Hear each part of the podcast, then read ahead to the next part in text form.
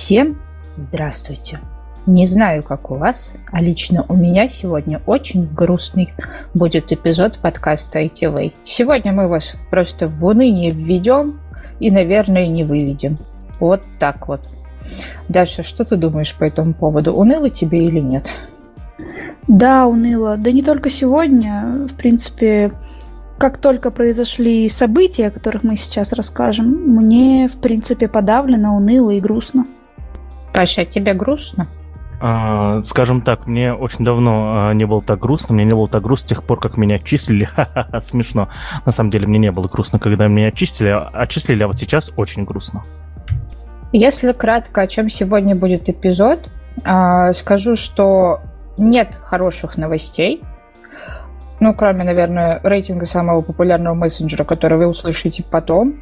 Везде какие-то суды, везде что-то закрывается – даже до шоколада докопались. iPhone все ломает. Ну и есть еще одна новость, и, наверное, Паша нам ее объявит. И это, пожалуй, самая важная новость сегодняшнего выпуска. Да, а, я хочу рассказать, соответственно, ну, мы все хотим рассказать историю о том, а, кто мы все, давайте расскажем. Наверное, это все ведущие подкаста ITV, все сообщество ITV и еще сотни людей. А что это за сотни людей, вы сейчас поймете. Вот. Хотим рассказать историю о том, что наш друг Борис Горшков, постоянный тренер и, и спикер на, огром, на огромном количестве мероприятий ITV, а, и который был в нашем подкасте про железо, ссылку в описании, соответственно, вы увидите, а, был задержан и осужден, я не знаю, можно ли применить слово осужден в, в отношении административного правонарушения, но тем не менее, был задержан и осужден за организацию митинга 31 января в городе Ульяновске. Получил за это 7 суток. Мы всем сообществом ITV и еще сотни людей, которые знают Бориса, которые знают, что он не, никогда не являлся организатором митингов, никогда не имел а, никакой связи с командой Навального и другими оппозиционными организациями, чтобы быть организатором этого митинга. Он никогда с этим не был связи, связан, поэтому мы все а, считаем, что это решение незаконное, Потому что если есть задача работать с организаторами митингов и вести над ними какими, какие дела, это не про Бориса. Он к этому отношения не имеет. Да, он был участником того митинга, но организатором он не был. Соответственно, решение абсолютно мы считаем незаконное. И в данном случае мы, э, ну, есть мнение, что суд решил обвинить Бориса вне зависимости от того, организатор он или нет, да, то есть не проведя допол- дополнительного расследования, не выясняя точно конкретику и так далее. Вот. Э, в принципе, наверное, основная мысль все. Э, вся наша команда подавлена, мы решили не отменять сегодняшний выпуск. Вот. Просто решили не вставлять веселых тем из-за этого, но веселых тем и нет. Вот, да, поэтому сегодня будет, наверное, самый такой депрессивный выпуск, который у нас когда-либо был. Вот, э, но тем не менее он будет, как всегда, как всегда полезным, и мы надеемся, что вы что-то новое из него все-таки узнаете.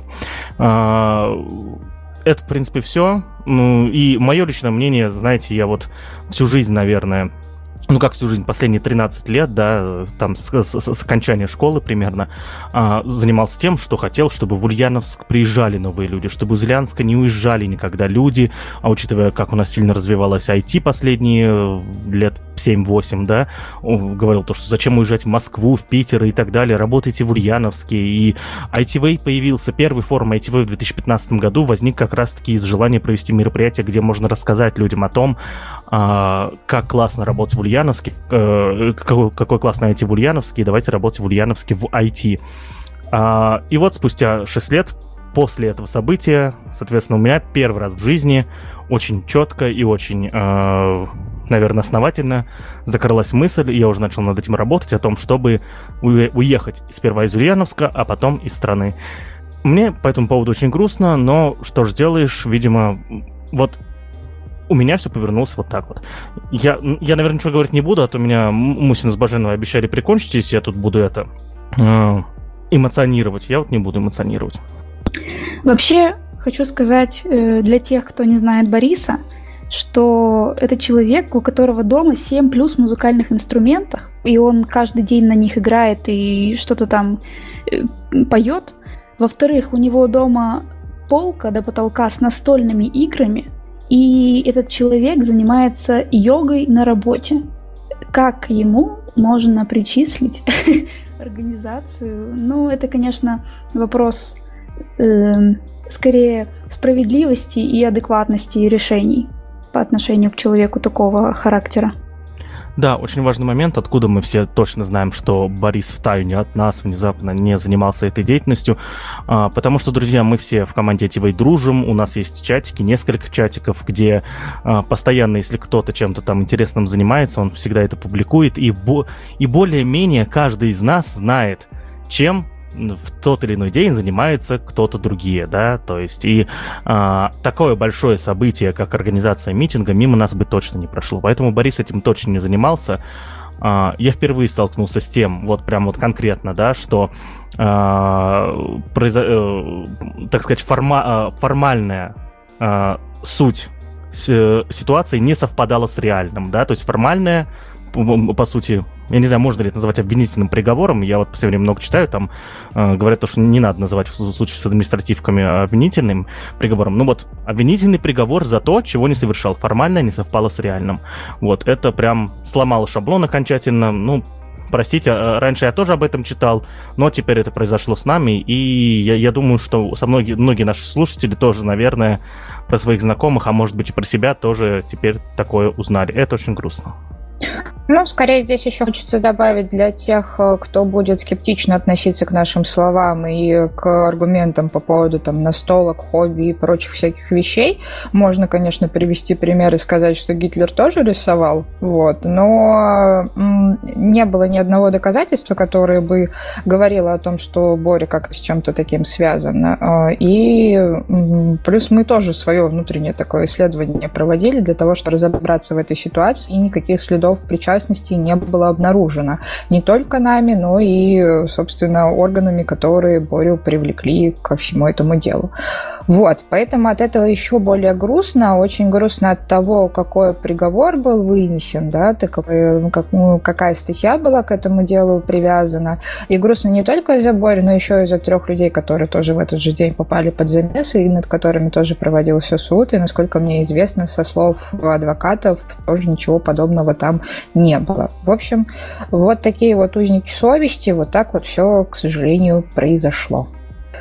Вот, но это не значит, что ITV полностью прекращает свою деятельность. Мы тут посовещались, поговорили, и все-таки пока что пришли к тому, что, возможно, мы не будем говорить о том, как локально э, развивать э, IT, как э, заниматься развитием экосистемы внутри э, российских городов, но, тем не менее, само комьюнити разработчиков, начинающих разработчиков, те, кто только-только становится на эти рельсы и планирует попробовать свою жизнь связать с IT. Э, ну, И не только разработчиков. Наташа, хочу тебе пояснить, да, это добавить.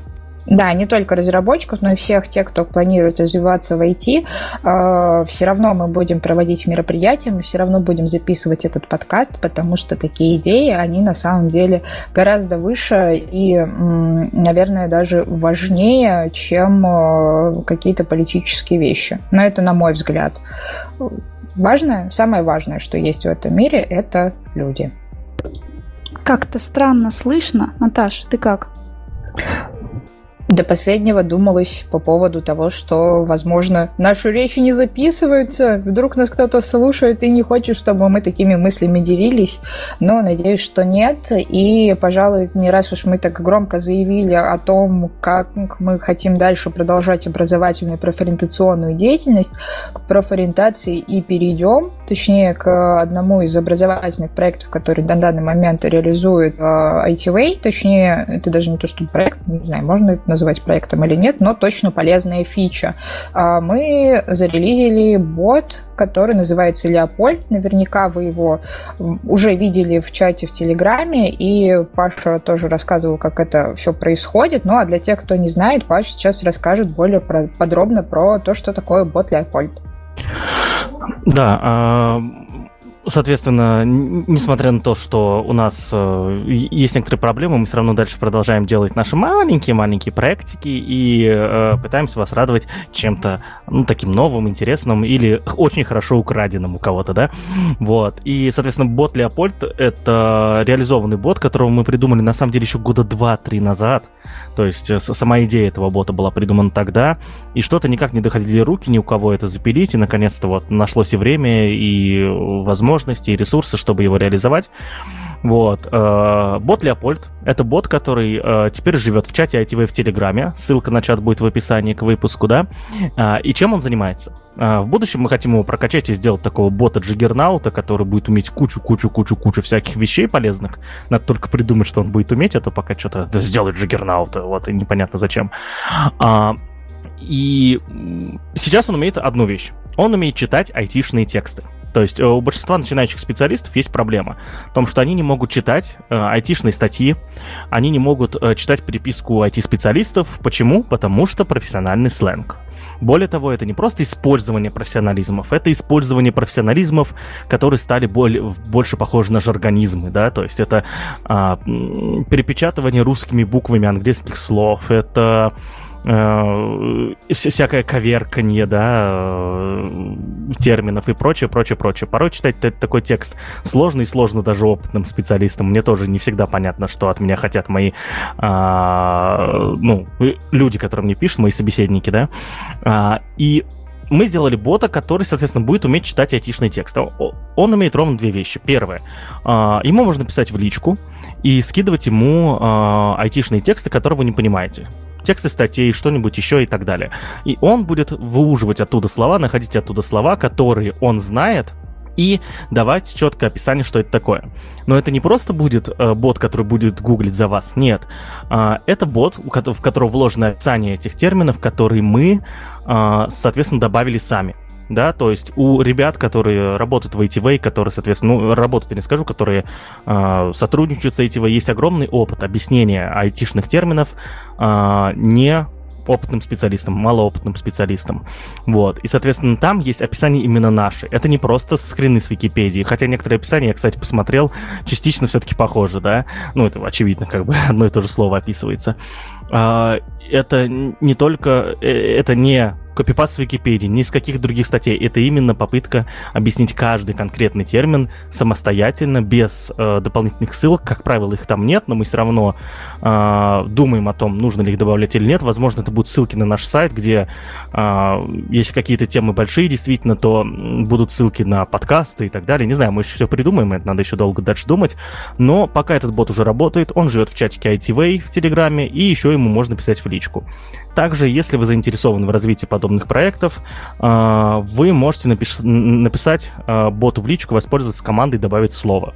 Предложить слово, которое, по вашему мнению, должно быть в таком боте, и он, соответственно, отправит его нам, и мы примем решение, а, добавлять его или нет и, пис... и напишем описание к нему, если мы решили, что добавлять.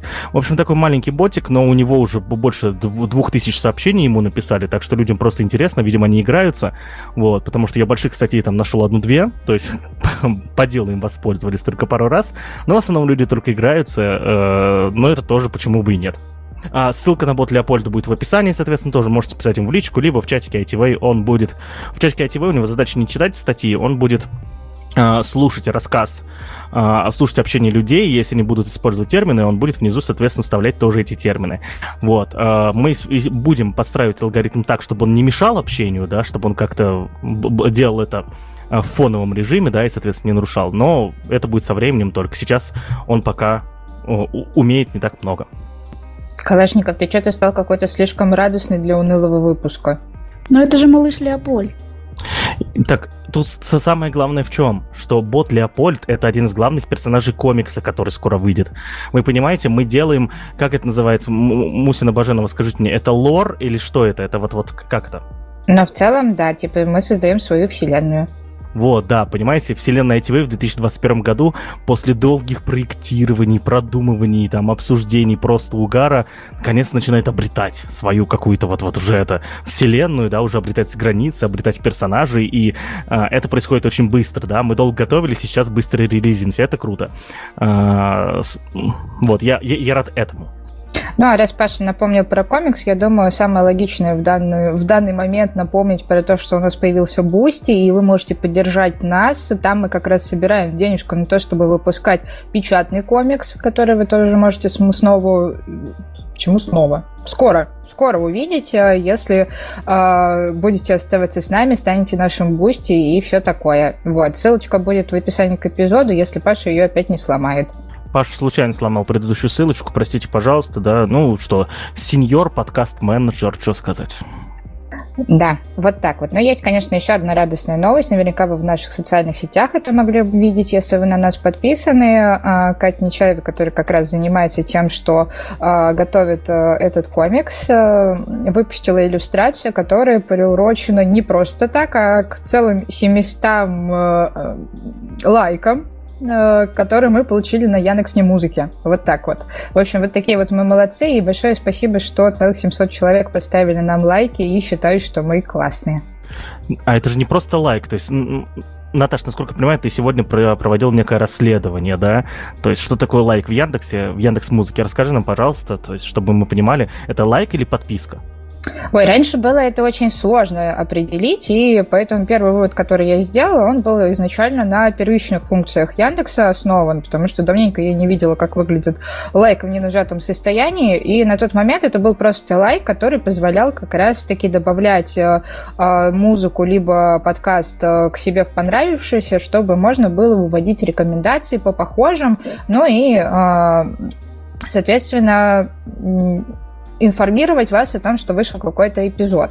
А, теперь э, рядом с кнопочкой лайк появлял, появилась приписка, которая называется подписка что говорит о том, что лайк теперь полноценная подписка в Яндекс Музыке. А это значит, что, скорее всего, если я все правильно поняла и логически правильно к этому пришла, это целых 700 человек, которые на нас в Яндексе подписались. Ну, а помимо этого у нас еще есть возможность слушать нас э, в разных подкастоприемниках, там, в том числе и на Apple, и на Google, и много где еще. В общем, и если совокупно нас всех посчитать, то это, конечно, будет уже больше 700, и мы этому бесконечно рады. А раньше мы думали, что нас всего пять человек слушают. Вот такая вот радостная радость. Ну, а теперь я думаю, что можно будет переходить к тому, чтобы погрустить, потому что новость... Вот я, не... вот я люблю Пашины формулировки, потому что у Паши вечно что-то пробивает дно. У него вот что, никакая новость, которая связана с чем-то там плохим, у него, а это каждый раз пробитие дна. Когда же дно будет пробито окончательно, я не знаю, но вот в крайний раз проштрафились ВК. Поэтому, Паша, давай рассказывай, что ты там такого интересного увидел у меня обычно все, что связано с Mail.ru, пробивает дно. То есть, понимаешь, все остальное там окей, молодцы, ну накосячили, а вот а, будучи на дне и пробивая его дальше, так сказать, активно копая, это все проекты Mail.ru. И, соответственно, друзья, а, во-первых, вам напомним, что с 1 февраля а, нельзя материться в социальных сетях, и мы уже об этом говорили, и, соответственно, видимо, нельзя материться в подкастах. Обычно это отслеживают по написанию. То есть в подкастах, по идее, можно. Заебись. Так вот. Э, Извини, Наташа. Она сама меня вывела, понимаю, понимаю, ну вот. Я спровоцировала. Да, ты спровоцировала меня, Даш, прости, пожалуйста. Простите, пожалуйста, меня все уважаемые слушатели. А, но, а, тем не менее, а, кроме матных слов в интернете, теперь, по, по мнению ВК, нельзя использовать в интернете конкретные слова. А, э, мы, мы приложим ссылку на скриншот, где, э, соответственно, ВК, ВКонтакте, а, отвечает в поддержке, видимо, это поддержка э, этого рекламного кабинета, да, вот, отвечает в поддержке рекламного кабинета, а, где, соответственно, пользователь, некий Евгений, спрашивает о том, почему нельзя отправить на, на рекламу тот или иной пост и спрашивает, это же политическое, где вы увидели политическую рекламу? Агент поддержки отвечает, соответственно, что э, упоминание аква- аквадискотеки фактически является э, теперь политической темой, да? Вот. Э, ну, ну, что я могу это сказать? А, типа, э, тут, тут очень хорошая мысль. Слово аквадискотека запрещено на площадке ВК, я правильно понимаю? Слово не запрещено, но использовать в рекламе его нельзя. А, не знаю, как вы, я на самом деле за последние несколько дней, за последнюю неделю э, видел очень много рекламных разных баннеров, постов и так далее, прям серьезных постов от организаций, э, в которых исп, э, используется слово аквадискотека. Я думаю, что это будет одним из слов 2021 года. У Гудкова песня есть, там поется аквадискотека, аквадискотека. Она запрещена тоже теперь? А вот непонятно, кстати, потому что есть еще такой, такой же трек только у одного из рэперов в Саратове, и э, к рэперу-то в Саратове уже пришли ребята и стали ему говорить, что я-я. Вот только сегодня мы как раз на, уже в Хексплите обсуждали эту новость в комьюнити, в рандоме, э, и там как раз вот появилась такая информация по поводу того, что вот трек, который он записал, э, там что-то некорректное, они, в общем, тоже приписывают про то, что он ходил на митинг. Я так и не поняла, ходил он туда или нет, но вот как раз из-за того, что э, он такой трек записал, ему надавали всякого. Вот. А, а насчет Гудкова я что-то так понять пока и не могу. Ну, думаю, что ему будет более сложнее сказать ай-яй из-за того, что он публичная личность, более публичная, чем рэпер из Саратова. Если ты скажешь Гудкову ай-яй-яй, он скажет ай-яй-яй тебе в ответ так, что ты выпадешь, я уверен. Ой, там еще какая-нибудь смешная рифма будет. Да. А, но, ну, простите, друзья, это э, не тема нашего подкаста. Я сегодня пропустил запись подкаста в захлеб, где можно было э, очень активно Гудкова, да, это и прикалываться над ним. А, э, что я могу сказать, Наташ? Ты вот как человек, это связанный с, ну так или иначе, с комьюнити, и в прошлом СММщик, это человек, связанный с рекламой, почему это слово начали использовать в рекламе. Я понимаю, что оно популярное, но э, как это работает? Ты так ты сам ответил на свой вопрос. Оно популярное. То есть сейчас появилось гигантское количество вещей, которые завязаны на вирусный инфоповод. Собственно, после выхода фильма Навального появилось большое количество самых разных креативов, которые становятся вирусными, которые, по сути, связаны с одной тематикой. Это тренд его выстебывать. Поэтому логично, что оно появляется и в креативах. У недвижки теперь, мне кажется, прям те, кто посмелее, используют вот такие вот вирусные технологии и, и э, создает вирусные креативы. Э, это просто number one, потому что... Склад грязи я видела у этих у риэлторов.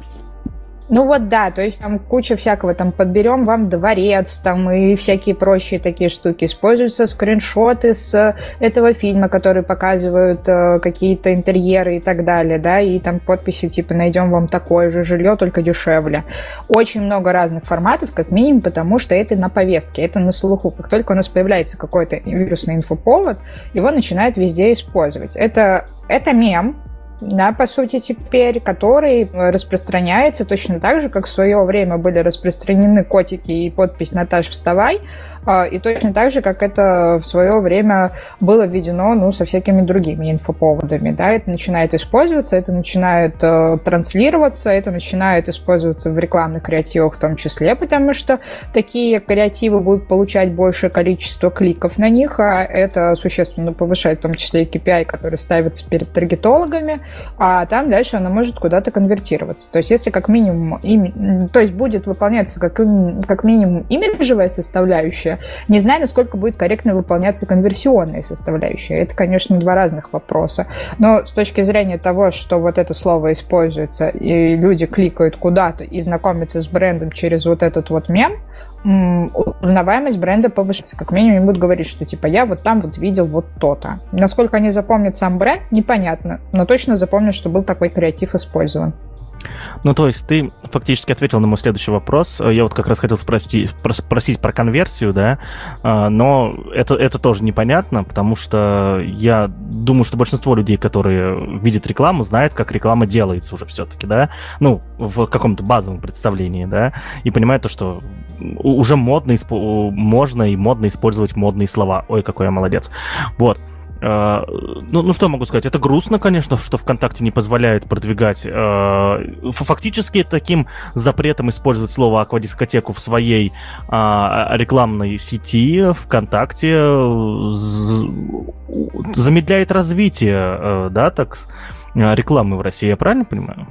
Нет, но, типа, все равно очень много таргетологов зависит от конкретной социальной сети. У нас есть э, ограниченное количество площадок, на которых тусуется аудитория, где можно проводить показы. Когда к тебе приходит заказчик и ставит перед тобой план и говорит, что вообще-то нам нужно сделать так, чтобы было столько-то переходов, из которых мы должны получить столько-то покупок.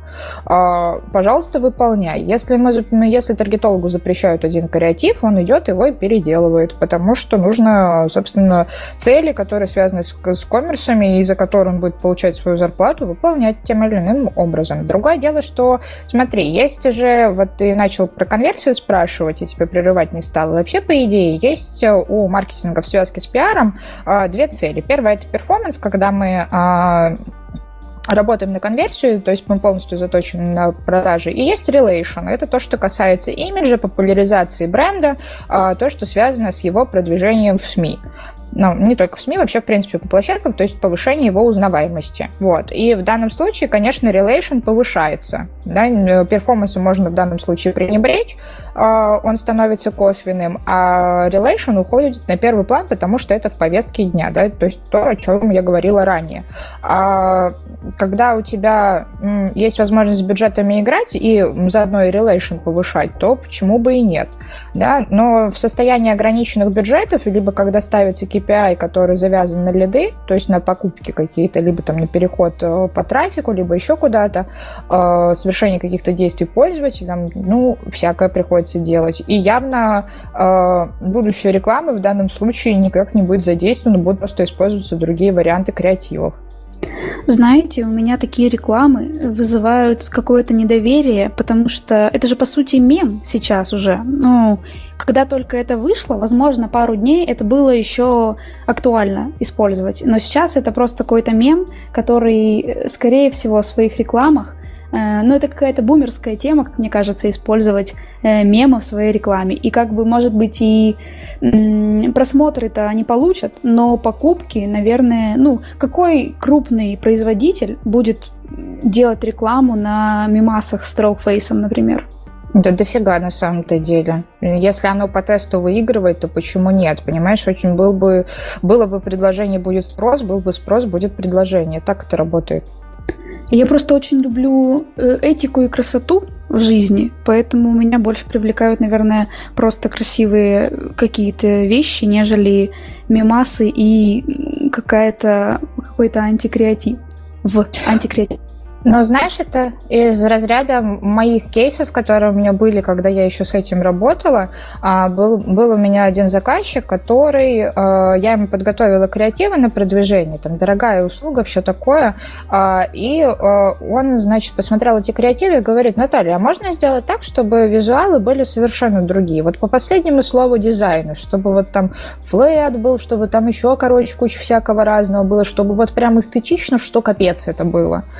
Я такая, ну окей, но давайте от вот этих креативов, которые мы сделали, отказываться не будем. Вот, поставим на тесту оба. Он такой, нет, давайте сделаем вот прям высокоэстетичные, потому что мы же такие супер премиальные и все такое. Ставим, нет лидов, типа очень низкая конверсия. Вот даже на открытие, на, просмотр, на просмотр объявлений вообще не работает. Ставим то, что было предложено, а предложено было, соответственно, там с красными буквами и всем таким, да, и с такими довольно типовыми фразами. Конверсия поперла. Вопрос, что народу надо. По идее, конечно, в тест хорошо ставить и так, и так. То есть и эстетику, и вот такие вот штуки, чтобы можно было на несколько аудиторий быть э, ориентированным, да, и захватить и тех, и других, если, конечно, mm-hmm. у вас, э, допустим, э, услуги, которые, либо продукты, которые идут на более широкую аудиторию. В данном случае речь шла про стоматологию. Вот. Но в каких-то местах все-таки, особенно при условиях ограниченного бюджета, потому что мы же работаем еще в условиях, когда у рядового таргетолога там бюджет 5000, э, если мы про аутсорсинговые галеры говорим, да, то есть не, не очень большие бюджеты на самом деле от регионов по заказы брать все равно надо, потому что это оплата услуг, и аутсорс на это живет, да, и оплачивает деньги сотрудникам, платит аренду и прочие всякие штуки. Ну и как бы вот ты вот эти вот 5 тысяч на тесты при всем желании сильно потратить не сможешь, да, и тебе нужно выбирать только то, что будет тебе приносить больший профит для того, чтобы ты нормально за это отчитался и клиент был доволен. И не орал, что вы неэффективные. Угу. Но ты человек опытный, поэтому я доверяю тебе и соглашусь с тобой, что у всего найдется своя публика. А, я прошу прощения, я сейчас это заметил, что у меня вкладка в Твиттере была открыта, и вот догадайтесь на одном скролле, какое стоп-слово мне попалось три раза. Брянск, север, отпустите. В, общем, я подозреваю то, что э, друзья вангуем в ближайшие несколько дней, соответственно, это будет главное э, брендовое слово, вот, Брянск Север. И более того, один из постов, который, соответственно, был, это пост сатирического издания «Панорама», он тоже имеет отношение к IT, сейчас поймете. Вот, а «Панорама», чтобы, друзья, если вы не знаете, что это такое, это сатирическое издание, очень советую на него подписаться, издание фейковых новостей. Они всегда заявляют, что пишут фейковые новости, они таким таковыми и являются да, то есть это фактически сатирическое, юмористические издания, вот. Э, самое прикольное, что происходит с панорамой, это когда они пишут какое-то бредовое полностью статью типа новость, а потом через пару лет оказывается, что произошло то же самое, да, это вот э, на, на моей памяти было за 3-4 уже, вот, и, соответственно, новость, которая вышла у них сегодня. Создатели Симпсонов. Еще новость я тоже скину в описании, если вы не против, да? Вот. Э, так что Брянск, север. А я пропустила новость. Почему? Наташ, ты слышала, что в Твиттере творится?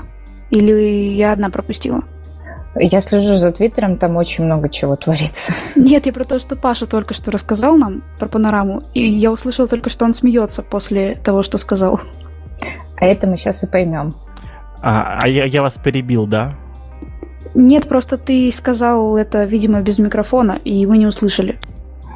А ш... да, скажите, что, скажите что, что я не сказал, я скажу. Наташа, э, ты, ты пишешь в чате тран транслитом, да, опять отрубилась. Что в а. панораме случилось? А, в панораме. А, что, что случилось в панораме? А, вышла новость буквально сегодня, час назад, о том, э, новость звучит так. Брянск Север. Хакеры взломали пароль Пентагона. Вот. Э, я приложу эту ссылку в описании, соответственно, тут э, написан полный бред, естественно. Вот. Э, и я думаю, что ничего страшного, если я это повторил, друзья. У нас какие-то проблемы с сервером, соответственно. Я, я думаю, что надо его просто обновить. Скорее всего, это у нас клиенты у всех обновились, а сервер не обновился, вот он мозги конопатит. Вот, так что я думаю, что, что я на днях обновлю сервер, и будет все, все у нас нормально. Мы вроде DDoS-атаки победили, DDoS-атаки на, VNC сервер у нас были вообще жесть. Вот, и надо сервер Мамбла теперь починить. Наташа, ты вернулась? Да я и не уходила. Да уж, в общем, слово будет прям такое очень топовая в этом случае. Опять же, куча креативов я увидела. Визит, как всегда, делает самая гениальная реклама на эту тему. Мне очень понравилось. А, поэтому, если вы вдруг подписаны на аккаунты Визита, тоже зацените. Они прекрасны. А, ну, а я предлагаю двигаться дальше. Слишком много мы на этом внимания а, заостряем. Но есть еще одно стоп-слово. Точнее, не, плохая привязка получилась. GameStop. Вот. Можно ли считать GameStop стоп-словом? А для некоторых бирж, я уверен, теперь это так. Вот, в общем, э, GameStop прекрасные товарищи, которые занимаются тем, что они продают игровые приставки, всякие компьютерные игры, игровые аксессуары. А в последнее время просто взорвали все, что происходит, да, взорвали а, биржи, они теперь их не очень сильно любят, и, э, собственно, в чем, о чем речь, что акции как раз-таки GameStop выросли в 50 раз, с 7 до 350 50 долларов благодаря флешмобу, который сделали пользователи развлекательного сайта Reddit. Паша, ты следил за этим флешмобом? Можешь ли рассказать более подробно? Да, у нас какие-то проблемы со связью, то есть э, мы сейчас параллельно все переписываемся в чате, пытаемся сделать так, чтобы у вас в итоге, уважаемые слушатели, не было никаких проблем в конечной записи, но, возможно, они будут, так что не серчайте. Итак, что произошло? А, буквально, давайте сейчас открою статью, чтобы по конкретной даты посмотреть, сейчас буду щелкать мышкой. Я заметил, что у меня в подкастах постоянно щелкаю мышкой, это так отвратительно звучит. Вот, мне прям аж самому не нравится. Итак, а, был проведен первый в истории флешмоб, связанный а, с финансовыми биржами. А, рассказываю, что такое GameStop. Компания GameStop это компания, которая, соответственно, продает а, лицензионные копии носителей игр, фильмов и так далее. То есть, если кто-то нас слушает старше 20 лет, вы, наверное, помните, друзья, что раньше в России была такая сеть магазинов «Союз», да, где, которые питались и держались до последнего. Не знаю, кстати, они остались. А меня слышно? Да. Да, счет у нас Винси сервер подвис. Вот, я, я, я сейчас буду проверять, когда договорю. Вот, наверное, запись идет, если все это видно до сих пор. Вот. А, магазин Союз пытались, продавали, соответственно, диски, кассеты и так далее, и так далее. И, э, естественно, в мире, где, где появились стриминговые сервисы, где все игры теперь скачиваются просто из интернета и устанавливаются на жесткие диски напрямую, а, все эти носители дополнительные физически уже не нужны. Вот. Но, безусловно, есть люди, для которых это все еще фан, для которых это часть их культуры, они хотят собирать эти диски. Очень часто они их не вскрывают, а просто хранят для коллекции, да. Вот я, кстати, никогда этого не понимал, но это я не осуждаю ни в коем случае, просто вот типа не мое, да. Вот. А, в том числе, кстати, это и хорошая инвестиция, наверное, потому что некоторые из этих дисков могут стоить в будущем сотни тысяч долларов. Вот. А, и но, тем не менее, так как компания GameStop уже э, потеряла свою актуальность, они постепенно начали э, закрываться, и их э, акции, их, их э, бумаги начали падать. Э, их ценные бумаги начали все падать. Э, и к чему это привело? С, э, соответственно, что э, всякие хедж-фонды начали шортить акции э, GameStop. Что такое шортить акции? Э, шортить акции это э, ну, так называемая игра на понижение, да? Э, когда ты делаешь ставку, да, Даша?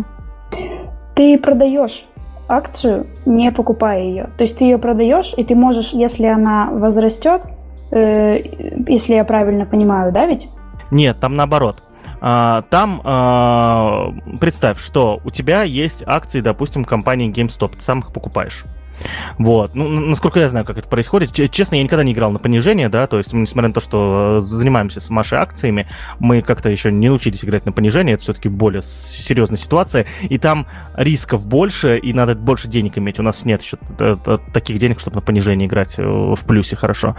Вот, ты, соответственно, что, когда, ну, когда у тебя много денег, ты, соответственно, приходишь в хедж-фонд и говоришь, «А, я хочу, я тебе отдаю в долг, а, знаете, я что сделаю? Давайте я не буду со своим тупым умом рассказывать.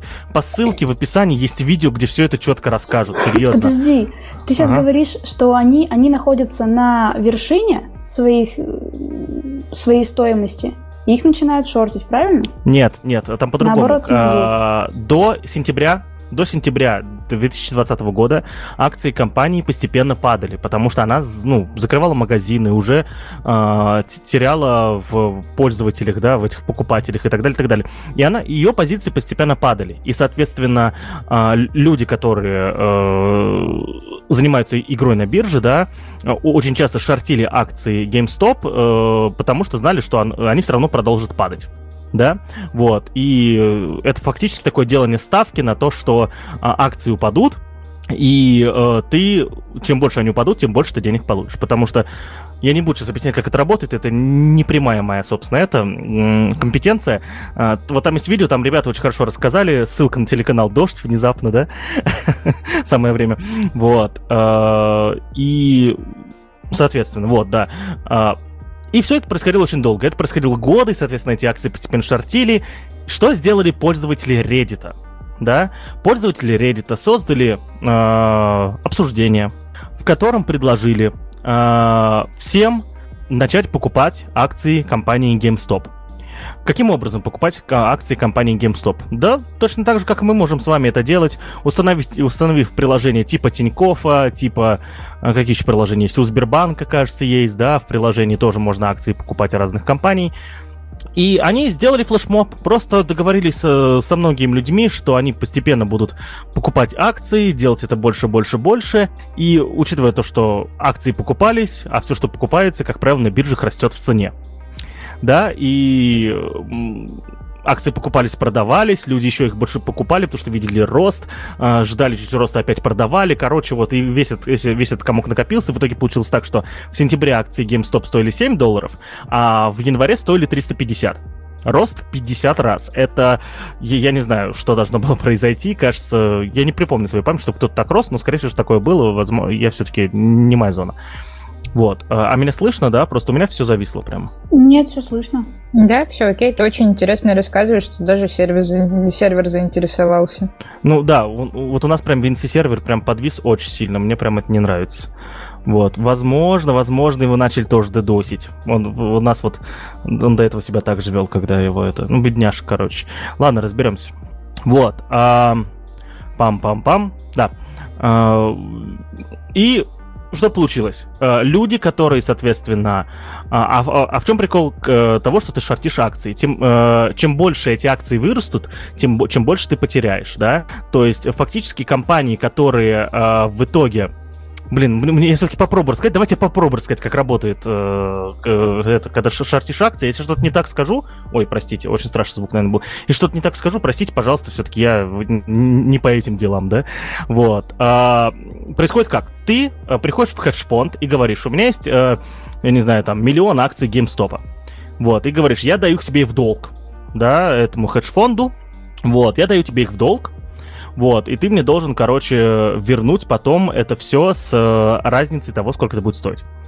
Что делает, соответственно, хедж-фонд? Хедж-фонд, э, он продает эти акции по там 7 долларов, да, вот, допустим, эти миллион акций по 7 долларов, ждет определенное количество времени, которое, соответственно, они договорились ждать, допустим, полгода, да, и покупает заново этих акций на за 6 долларов, да, а, возвращает тебе все твои акции, которые у тебя были, и еще какие-то в придачу. Вот. А, в итоге у тебя становится больше акций, и как это должно работать, честно? Я сейчас понял, то, что я сам... Вот я почему не могу рассказать, потому что я сам не понимаю, откуда здесь берутся бабки, но в том видосе все было логично, я все понял. Вот. Но это, а. как я тебе сказала сначала, что когда они внизу, ты их продаешь, типа у тебя их нет, но ты их продаешь, как бы отдавая в долг. А потом ты докупаешься за цену такую же и у тебя прибыль получается, есть. От того, что ты, ты продал, у тебя нет этих акций, то есть ты их отдал куда-то, хотя у тебя их нет. Они недоступны всем пользователям почему-то. Я вот не могу шортить акции. Я могу их только купить сначала, а потом продать.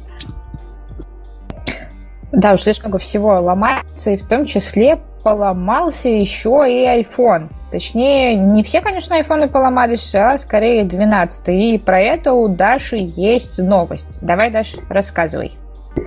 Да, я тут вычитала, что 12 iPhone может нарушать работу кардиостимулятора, э, потому что у, у них есть магнитная, магнитная штучка, которая позволяет ему заряжаться от беспроводной зарядки.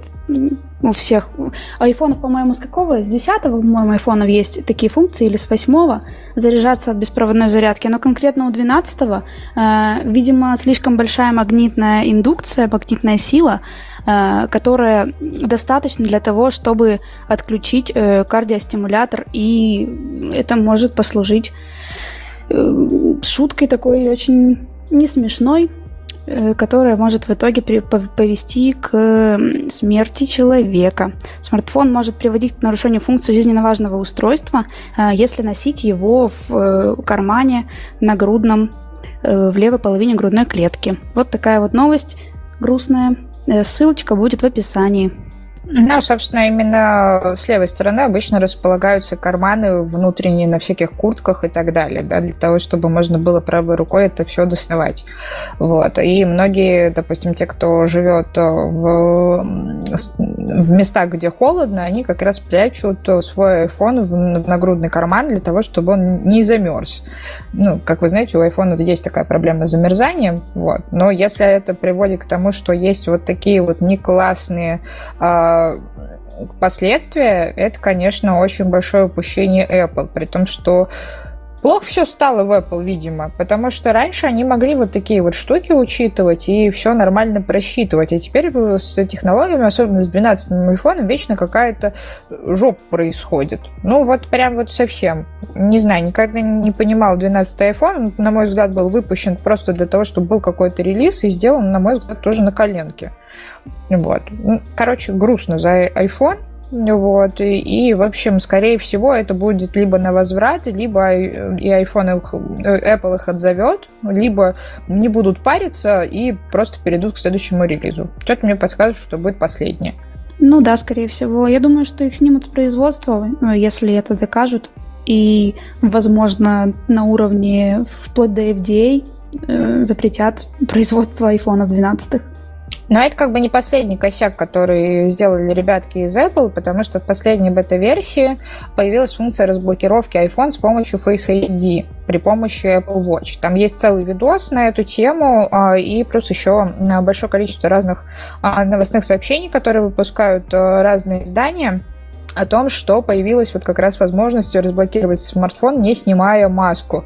И прям показывается, как э, это можно сделать. Вот. В общем, можно полностью через Face ID, который раньше считался надежным, и там еще очень долгое время китайцы ставили эксперименты по поводу того, как там его можно взломать. А на основе этого, естественно, Apple делали какие-то улучшения, и в итоге пришли к тому, что Face ID будет нормально работать. Теперь Face ID опять перестал нормально работать. Непонятно, то ли злоумышленники стали такими прокачанными, то ли э, у Apple постоянно какие-то проблемы с прошивками, и все случается не так, как оно должно случаться. То ли с рожей у нас у всех не то стало. Да нет, вообще-то здесь же новость про то, что конкретно носитель э, Apple Watch, он же и носитель э, телефона, айфона, у него распознавание запястья, вот это включенное, э, и только с помощью своих Apple Watch он сможет разблокировать и заблокировать iPhone. Совершить покупки он не сможет. Это все-таки для этого нужно будет снять маску, то есть в Apple Watch включена будет функция только разблокировки и заблокировки экрана. Это сделано скорее для удобства людей, чтобы, ну вот, многие сталкиваются, владельцы айфонов и э, смартфонов, у которых еще Face ID, что из-за маски приходится вводить пароль, а на улице холодно, это так неудобно. Или, например, э, на улице вообще-то нельзя маску носить, но все же. Или в магазинах тоже, когда расплачиваешься. Ну, вот какие-то такие вещи. Наверное, это все-таки для пользователя было сделано, а не против него изначально. Ой, я столько сразу ходов вижу. То, что разблокируются экраны, это как бы уже не есть true. А, на мой взгляд, вот как раз-таки решение с тем, что он не распознает, и нужно просто сразу перейти к коду паролю, это было ок как минимум с точки зрения безопасности. Да, это не так удобно, но с другой стороны, как бы точно никто в мой iPhone не влезет. Вот. И мне это вообще не нравится. Я бы как раз-таки пользовалась тем, чтобы он меня заставлял код-пароль вводить. Ну, а у тебя есть Apple Watch? Нет, Apple Watch у меня нет, у меня только просто iPhone. Кстати, Я думаю, это... что для нас, ну вот для простых носителей телефонов это не будет проблемой, если, конечно, там не будет вот этих хакеров-взломщиков, которые смогут подключиться к нашим айфонам и смочь их разблокировать. А вдруг полиция будет этим пользоваться?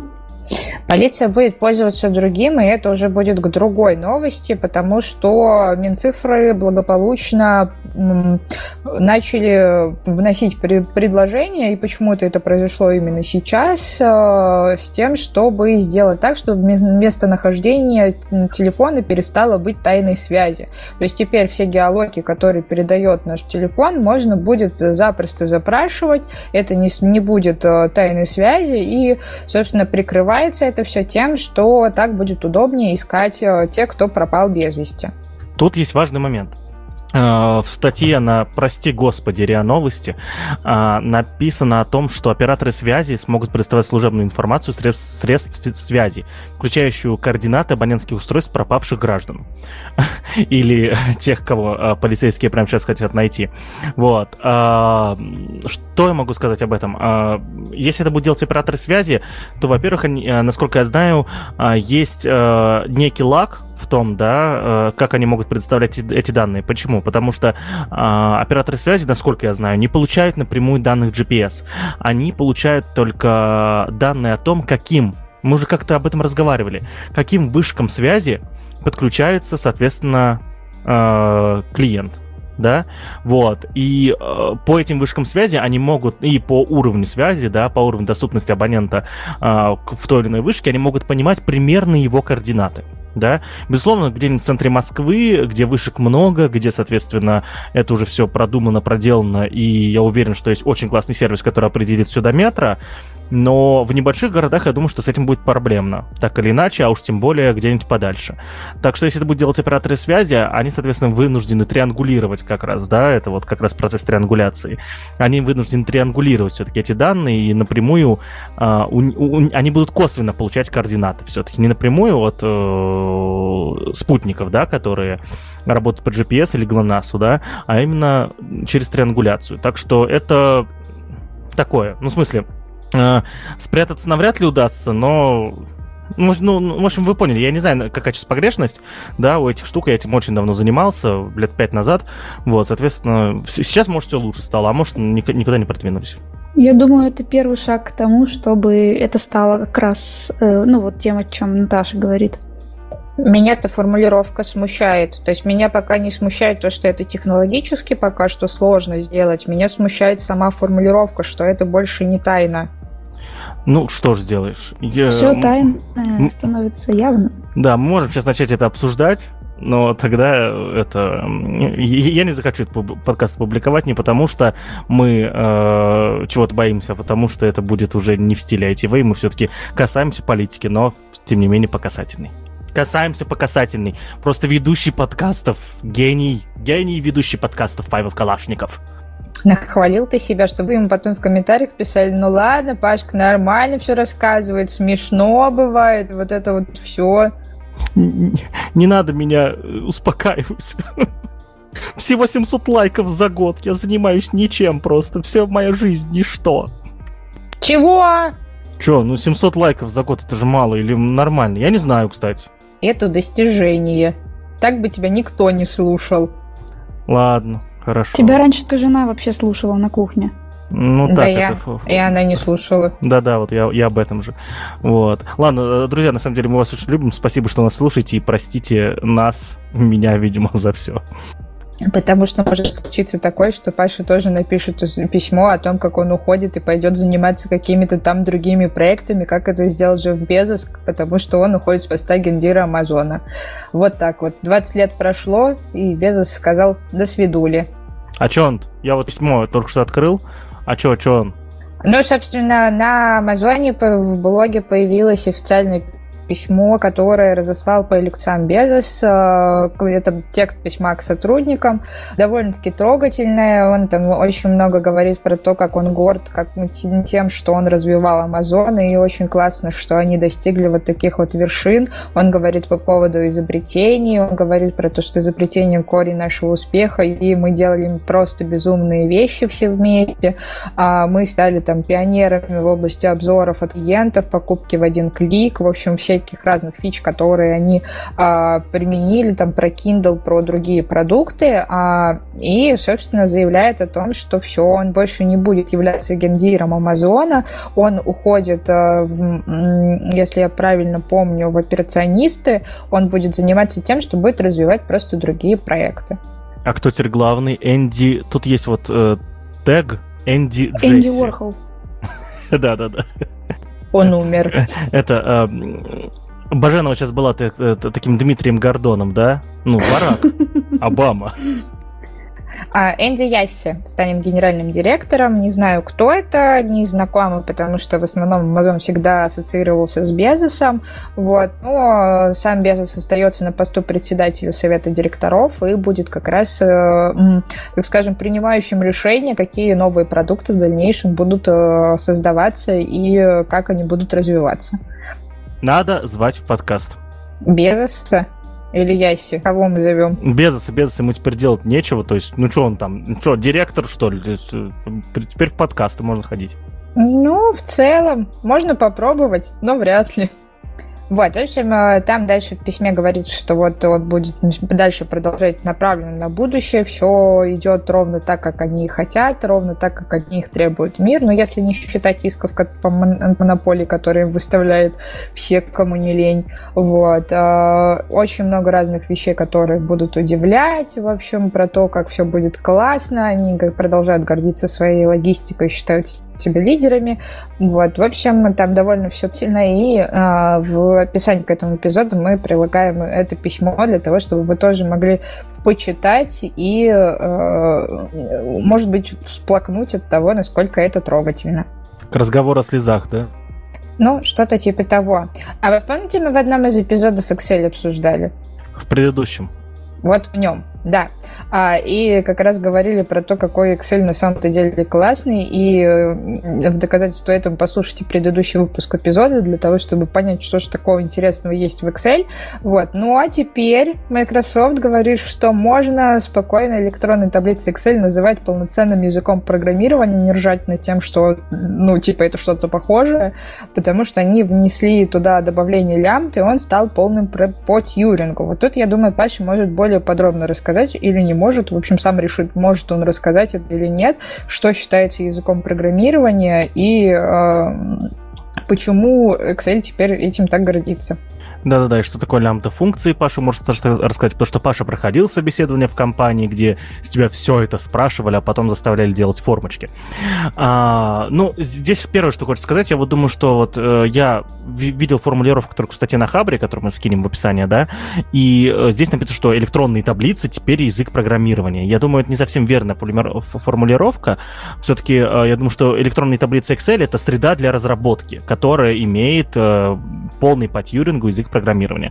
Что такое полный по Тьюрингу язык программирования? Я сейчас не смогу сказать это точно, но если вкратце, полный по Тьюрингу язык программирования это тот, на котором можно сделать реализовать абсолютно любой алгоритм, то есть э, полными по Тьюрингу языками называются языки, как правило, э, ну, еще называются языки общего пользования, да, то есть я не уверен, что все языки общего пользования являются полными по Тьюрингу и наоборот, но тем не менее предполагается, что на этом языке программирования можно реализовать все, что угодно. Но теперь он считается полноценным, насколько я понимаю. Да, да. Вот. Э, и в прошлом выпуске мы как раз рассказывали о том, что еще не на полном по Тьюрингу языке сделали 3D-движок, да, на котором, соответственно, можно там ходить и даже через, полтар, через порталы переходить, да. А теперь они добавили, единственное, чего не хватало, добавили лямбда-функции. Вот. Э, и теперь, кроме обыкновенных функций, существуют еще лямбда-функции, которые, соответственно, есть теперь в языке. Что такое лямбда-функции? А, это Давайте очень просто скажу, на самом деле, а то сейчас могу идти куда-нибудь. Э, лямбда-функции — это функции э, фактически безымянные, те, которые объявляются и очень часто исполняются в контексте, в котором находятся. То есть, э, зачем это нужно? Допустим, если вы программируете э, в обыкновенном стандартном стиле, как нас учили на первом курсе университета или в школе, да, вы создаете некую функцию, да, допустим, функция сложения. Функция сложения должна получить на вход, здесь, кстати, вот показано, э, функция сложения должна получить на вход две, э, два аргумента, x и y, и сложить их да, то есть внутри она их складывает, возвращает ответ сложения. Соответственно, если ты отправишь 1 и 2, то э, э, результатом выполнения функций с аргументами 1 и 2 будет 3. А, что, что позволяет делать лямбда функции? А, ну, и, ну и в целом, а, ну да, лямбда функции позволяют это делать. Они позволяют отправлять в качестве как сказать, объявлять внутри этих функций, господи, как сложно все это рассказывать вот кратко, внутри этих функций еще функции, да, то есть вы можете теперь использовать функции в качестве аргументов, вы можете, э, при том не просто создать функцию, передать ее как там, как переменную или как объект, да, если в зависимости от языка программирования, а именно а, передать функцию прямо в, в аргумент, да, вот, то есть вот прям там же ее объявить и сразу же передать, вот, и теперь у вас будет а, не функция сумма, а функция действия, да, и вы будете отправлять x, y Y, а третьим аргументом будете отправлять э, функцию, в которой либо складывает, либо вычитает, либо умножает и так далее. Да, то есть это э, я вот я, я вот сейчас еще посмотрю, это является отложенным вычислением или нет. Возможно, нет. Да, я могу ошибаться, это не является отложенным вычислением. Вот. Э, и благодаря вот этой конструкции, то, что вы можете теперь объявлять анонимные функции где угодно, то есть, э, потому что вы создали функцию действия, да, отправили туда x, y, еще отправили, объявили сразу же функцию. Uh, у этой функции нет имени, но сама функция уже есть, то есть это анонимная функция. Вот. Uh, и фактически вот эта дополнительная конструкция, давайте, ой, господи, да что ж я сегодня фигачу микрофон.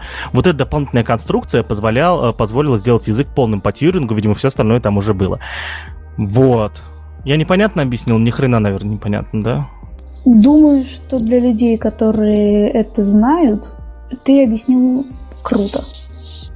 Я думаю, что для людей, которые знают это точно, я не объяснил ни хрена, а для людей, которые умеют программировать, но не знают, что такое лямбда функция, они теперь примерно понимают. Вот так. Ну, как минимум, у нас есть ссылки на статьи, и из Хабра вы можете провалиться прямо в официальный релиз, который выпустили ребята из Microsoft, и прочитать про это более подробно. Но там очень хорошо все приводится, там есть разные математические а, вычисления, и как раз здесь а, в своей формулировке Microsoft как раз говорит о том, что Excel рассматривается ими именно как язык программирования. И изначально у него было два недостатка. Первый недостаток а, это то, что язык формул Excel действительно поддерживал только числа, строки и логические значения, а второй, он не, не позволял пользователям определять новые функции. И вот в последнем а, своем изыскании в декабре они анонсировали лямбду и, собственно, получили возможность определять новые функции, которые могут быть использованы на собственном языке формулы Excel. Поэтому для них это теперь язык. Думаю, вот. что они очень гордятся этим. Но я бы тоже гордилась, потому что Excel на самом деле очень крутой продукт, э, несмотря на то, что многими он э, рассматривается исключительно как э, такой сервис, где можно составлять таблицы, на нем можно делать очень много всего классного. И, да, и мы много таких примеров уже видели, и развитие с точки зрения просто а, стафа для научных сотрудников и для программистов, которые ориентированы как раз на развитие на программирование в, науч... в научных парадигмах, вот мне кажется, для них это прям клево. А, маленький э, комментарий по поводу э, ленивых вычислений э, и лямбды. А, есть лямбда исчисления по этот э, термин, есть еще и ленивые вычисления, да, и с помощью лямбды очень часто реализуют ленивые вычисления. Вот, э, так что это, это, наверное, вот так. Ну, надо, надо получше изучить, вернее, вспомнить. Я раньше это у меня от зубов отлетало, вот, потому что постоянное собеседование, что-то ты где-то с кем-то общаешься, а вот, вот как вот дома сел с этим ковидом, теперь даже побазарить за это не с кем, и вот я уже понимаю, что могу забываться. Уже совсем с этим фронтендом превратился в кого-то непонятно кого. А я, насколько помню, ленивое вычисление это, по-моему, Haskell. Значит, отложенное вычисление. Короче, я запутался в этих терминах полностью, но точно знаю одно, что лямбда функции — это реализация, по сути, э, лямбда вычислений. Вот, э, исчислений. Вот. А еще есть ленивые вычисления, еще есть отложенные вычисления, и, и везде, кажется, везде там используется лямбда уже. Вот. Э, ну, в, в общем, вкратце, вкратце, если что, что сказать, Калькулятор то что... к каким вычислениям относится? Пожалуйста, извините. К калькулятивным, ну, типа, к бухгалтерским. Спасибо. Да. А мне всегда казалось, что лямбда это такое смешное слово. Нет, это еще... Заболевание? Это, это буква латинского алфавита, кажется, даже.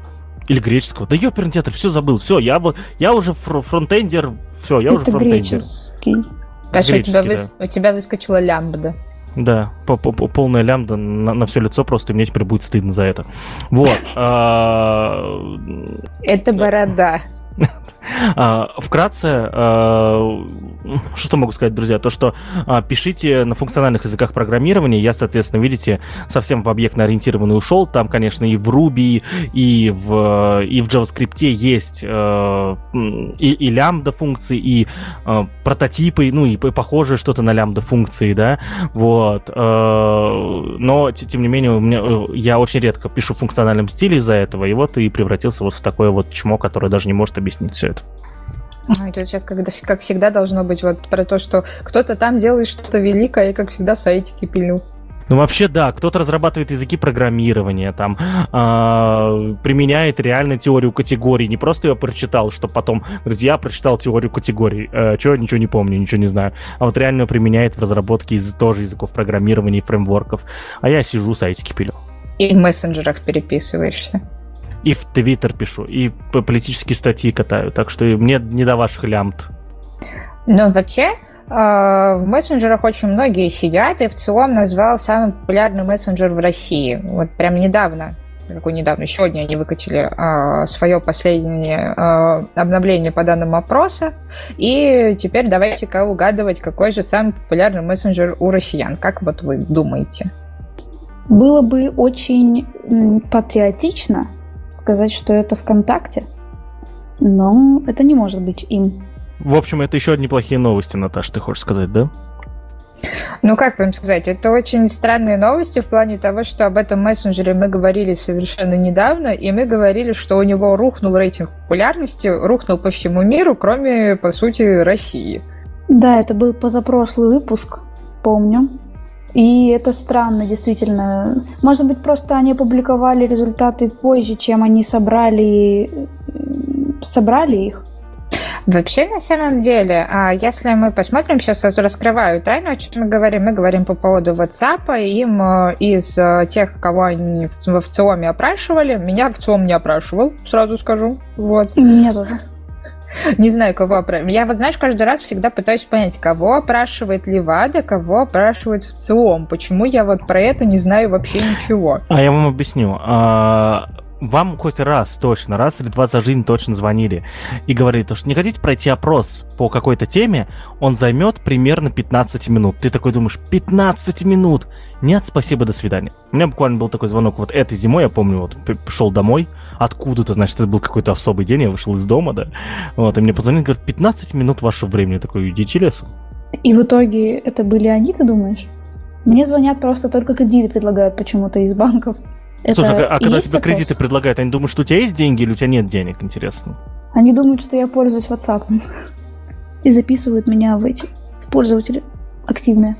И ставишь да. классы в Одноклассниках. И, а там есть до сих пор классы в Одноклассниках, кстати, кто не знает? Конечно, причем они холмически это используется, как это в Твиттере используется, когда ты ставишь класс к чему-либо, оно повышается и показывается у всех, э, кто на тебя подписан. Причем сначала такая фича появилась у Одноклассников, а только потом она появилась у Твиттера. Хорошо, что моя бабушка не донатит на открытки. Зато открытки есть в WhatsApp. Я думаю, что поэтому он и самый популярный. Открытки же нельзя просто в интернете найти. Но вообще они очень популярны среди, во-первых, жилищных комьюнити. Практически все чаты, которые я знаю, вот на примере даже своей мамы, а, что у них вот в Москве, например, есть районный чат, да, и такой тоже существует, где они там жалуются друг на друга, кто там заболевал подъезд или кто шумел ночью, или про то, что в платежках опять повысили цены, а, они все находятся в WhatsApp. Всякие чаты родительских собраний тоже находятся в WhatsApp. И вот все скрины вот такого плана, они тоже идут все из WhatsApp. Поэтому, с одной стороны, это логично, но здесь есть очень важный момент, и почему это в первую очередь с этим связано, это как раз если мы посмотрим на, на возраст тех, кого они опрашивали. То есть ребята помоложе от 18 до 24 лет, они сидят в ВК, там 76%. А те, кто с 25 до 34, они как раз в основном сидят в ВК и в WhatsApp. WhatsApp там 84%. 35 и 44 это WhatsApp, ВКонтакте и Viber, 60 это WhatsApp и Одноклассники. Вот. А, то есть, в сути, нас относят к... Мы, по идее, должны относиться к категории а, я, по крайней мере, от 25 до 34 лет, и здесь как раз популярность говорится про WhatsApp и ВКонтакте. Про Telegram ни слова, то есть он относится к нижней градации от 18 до 24. Хотя, насколько я знаю, практически все эти специалисты, которых немало, они в основном сидят в Телеграме. А считается, если у меня установлено приложение WhatsApp, и я туда захожу, может быть, периодически, когда там мне что-то присылают, что я им пользуюсь, меня запишут в эти проценты? Но вообще технически это получается так, что тебе дают несколько вариантов ответа, и ты выбираешь галочками несколько, и на основе этого уже определяется процентовка. То есть, скорее всего, было так. А, галочки ставились э, против нескольких социальных сетей, и вот напротив WhatsApp их было больше всего, ну и ВКонтакте в данном случае. Ну, понятно. Но я бы не отмечала WhatsApp, если интересно. Ну и плюс еще, что для видеозвонков чаще всего используется WhatsApp. Вот. Э, я думаю, что здесь тоже можно проследить некую такую закономерность, э, так как сейчас не очень популярны всякие звонки, Skype отошел на второй план, а WhatsApp как раз поддерживает видеозвонки. Я как э, человек поколения от 25 до 34 вынуждена пользуюсь WhatsApp как для того, чтобы созваниваться с мамой. У меня вообще почему-то все, что ты перечислила, все вот эти вот жилищные штуки, у меня тут какие-то фермерские продукты, которые привозят тоже нам э, на район, э, родительские собрания, я в таком состою, потому что у меня сестра обманывала маму и записала мой номер учительницы, и она меня добавила в чат. Они все в Вайбере были. И звонит мне тоже все в Вайбере. Не понимаю, почему тут такой маленький процент – если на самом деле в моем окружении, по крайней мере, более популярен Viber, чем WhatsApp. Мне кажется, мы второй выпуск подряд обсуждаем а, одно и то же с мессенджерами опять. Это жалко, что ли? О чем еще разговаривать? Ну, тут вот это прессуют сайты моего детства. Я удивилась, что он еще жив.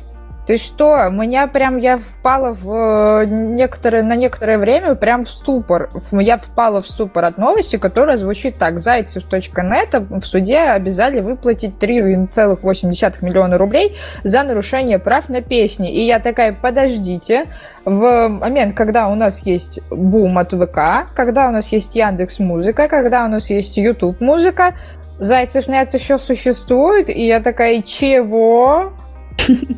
Это смешно. Да, я тоже удивилась, потому что, ну, очень давно не всплывал этот сайт нигде.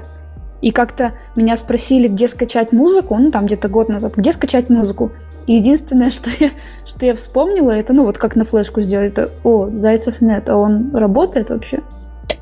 А потом я посмотрела список песен, из-за которых, и групп, из-за которых происход, происходили иски, и я все поняла. Это вот те же самые, которые пользуются WhatsApp.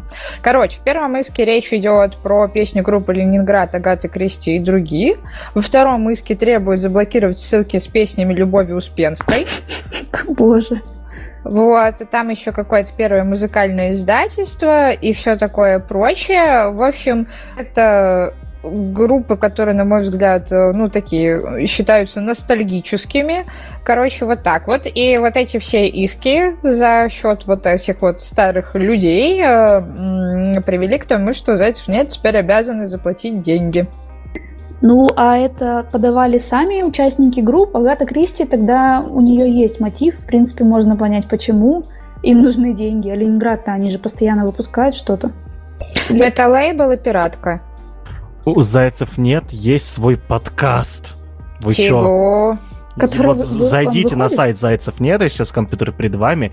У них есть свой подкаст. Он выходит каждый будний день в 12 часов по московскому времени. Вот это, блин, производительность. Вот это я понимаю. Да, мы раз в неделю записаться нормально не можем. Я вам больше что скажу. Тут есть еще проблема, то, что я вот открыл страницу с подкастом, сейчас скину в чатик. А, тут только доступны последние два выпуска. Под всеми остальными они начали записываться в августе как будто прошлого года, да, ну, по крайней мере, последняя запись, которую мне, э, я вижу, запись прошлого года, можно послушать только последние два выпуска. Остальные, видимо, только по платной подписке на Зайцев.нет, который теперь у них тоже есть. Короче, короче, Зайцев нет, но все есть у них. Ну, у них тут подкаст, это, вот я вижу первый, который я вижу, это 4 февраля, Сегодня, получается, 20 минут. Обед с зайцами называется. Ну, это не коротыши пишут, просто типа про всякие музыкальные темы. Вот у них есть девчуля, ее как раз можно увидеть на этой странице. Она тут сидит такая в микро в наушниках и, собственно, ведет этот подкаст. Э, новые темы, всякие разные, видимо, какие-то разборы, вот такие коротенькие 20-минутки, где они э, чем-то делятся. Ну и плюс еще периодически приглашают гостей. В принципе, если это 20-минутка, то это как запись на радио и занимает не так много времени.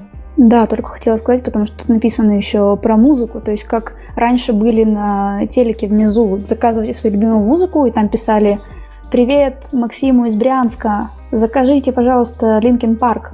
Еще есть кнопка «Передать привет». Да. Ты вообще в курсе, что у них джингл лучше, чем у нас? Но у нас нет джингла. Ну, а у них есть, и он клевый. Ну, потому что они музыкальные, Ты слушаешь типа, их подкаст это... во время нашего подкаста? А я вот сейчас вырубила, и тут, значит, такое... Столько неуважения к нашему творчеству. Но я Наташа просто понять... из West Coast Customs, она слушает подкасты, пока пишет подкасты, да, вот. Э. Это называется... Ре... Это называется рекурсия.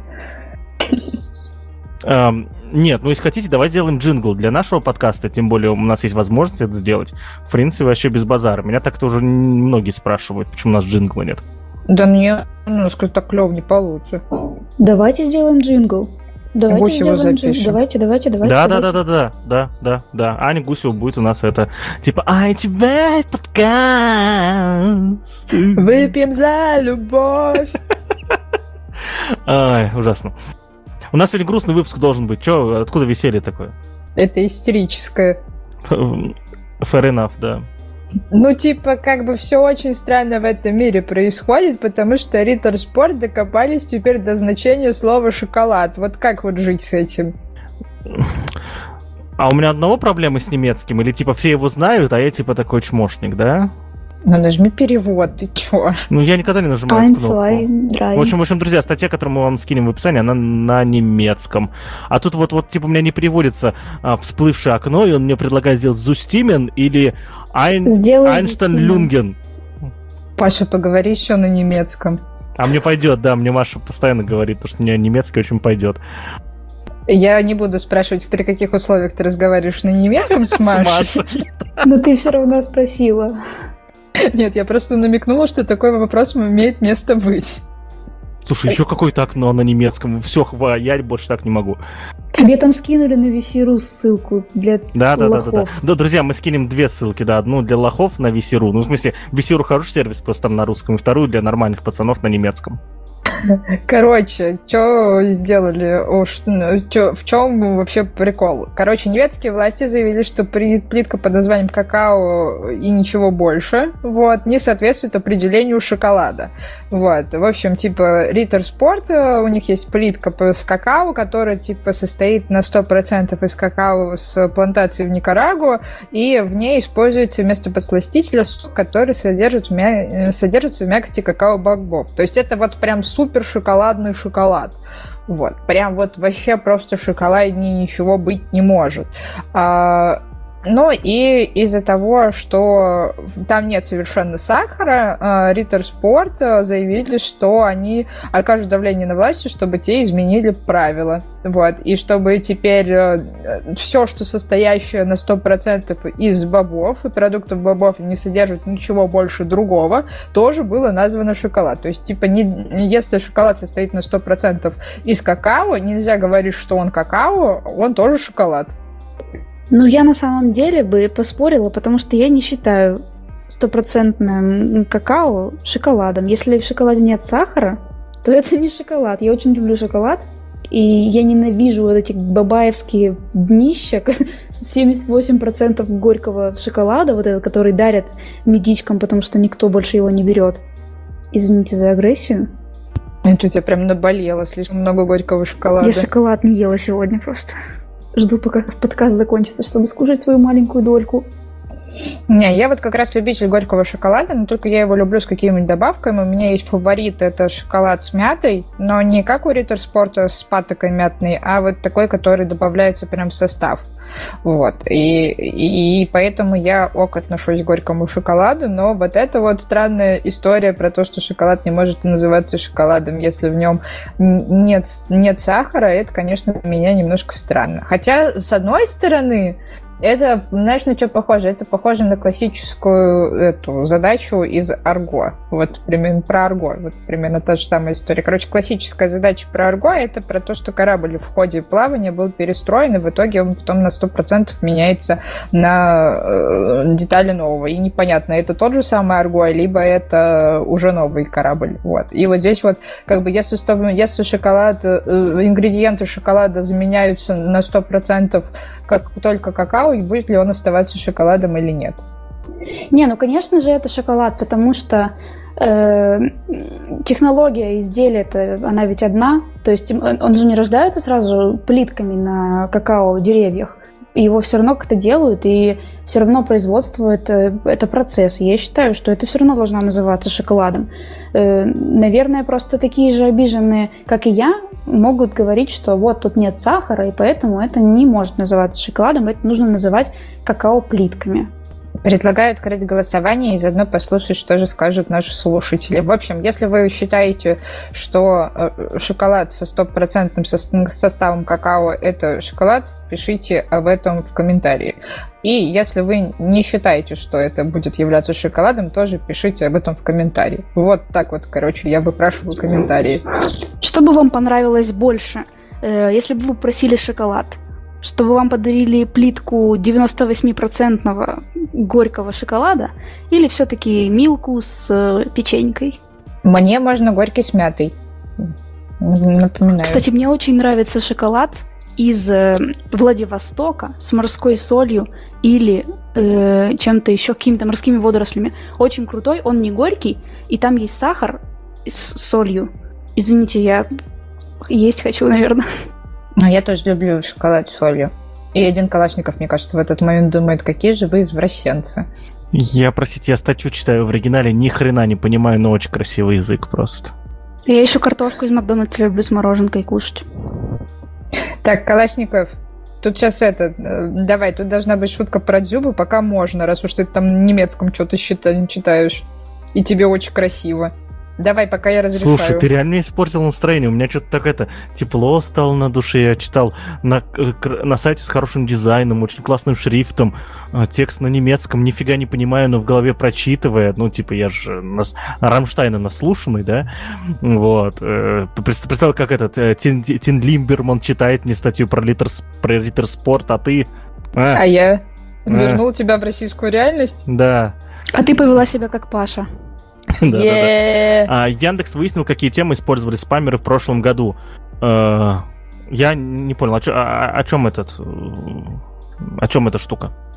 Ну вот представляешь, сидишь ты такой, вот давно тебе приходили всякие письма на почту, где было всякое там из разряда «Здравствуйте, я ваш дальний родственник, хрен знает откуда, и вы получили наследство. Для этого, пожалуйста, отправьте данные своей карты и, и для того, чтобы мы вам могли это наследство перевести. Либо там «Здравствуйте, у меня там умирает ребенок, я слышу, что вы классный такой человек, нажмите на ссылку для того, чтобы что-то произошло».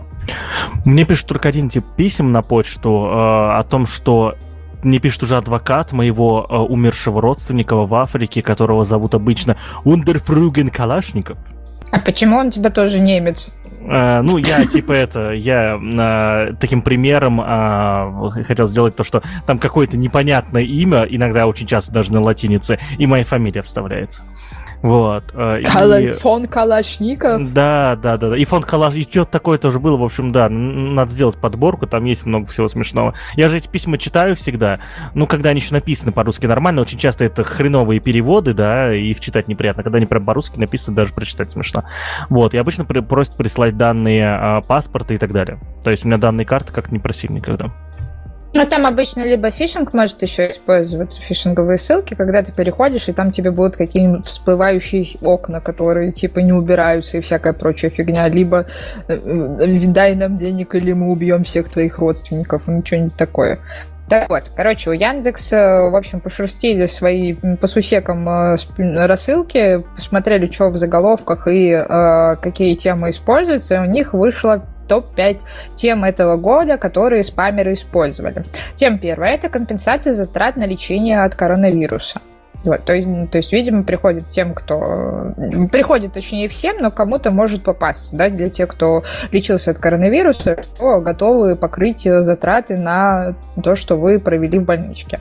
Вторая тема – это дополнительные выплаты для нуждающихся. Третья тема довольно-таки э, понятная – это про лотерею. Но теперь это э, лотерея в рамках поддержки населения во время самоизоляции. Мы вот выиграли за то, что сидели дома.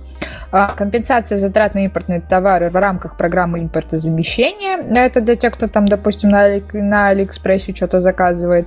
И требование денег за неразглашение персональной информации. Это из разряда «я нашел ваши нюансы, давайте мне теперь денег, чтобы я их не опубликовал».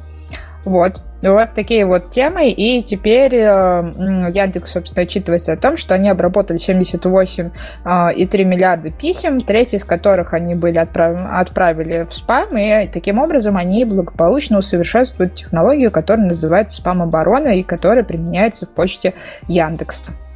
Ну и, естественно, такие письма подделывались э, в первую очередь под э, самые такие известные сайты, от которых они могли приходить. Это МОСРУ, ну это московский сайт, и от госуслуг.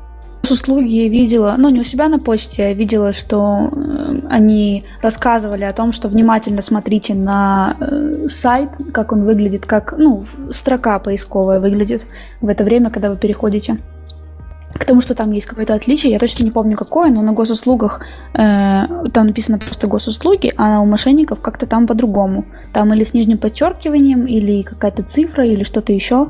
Ну, что-то незаметное на самом деле. Или э, очень незаметно, очень часто две буквы О подряд. Как-то вот их человеческий глаз постоянно не замечает.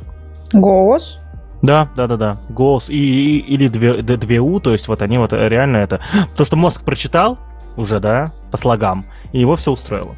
Мне кажется, что это связано, ну, с буквами О, с Гуглом, из-за того, что мы привыкли, что там две О, и это нас не пугает, поэтому будьте аккуратны.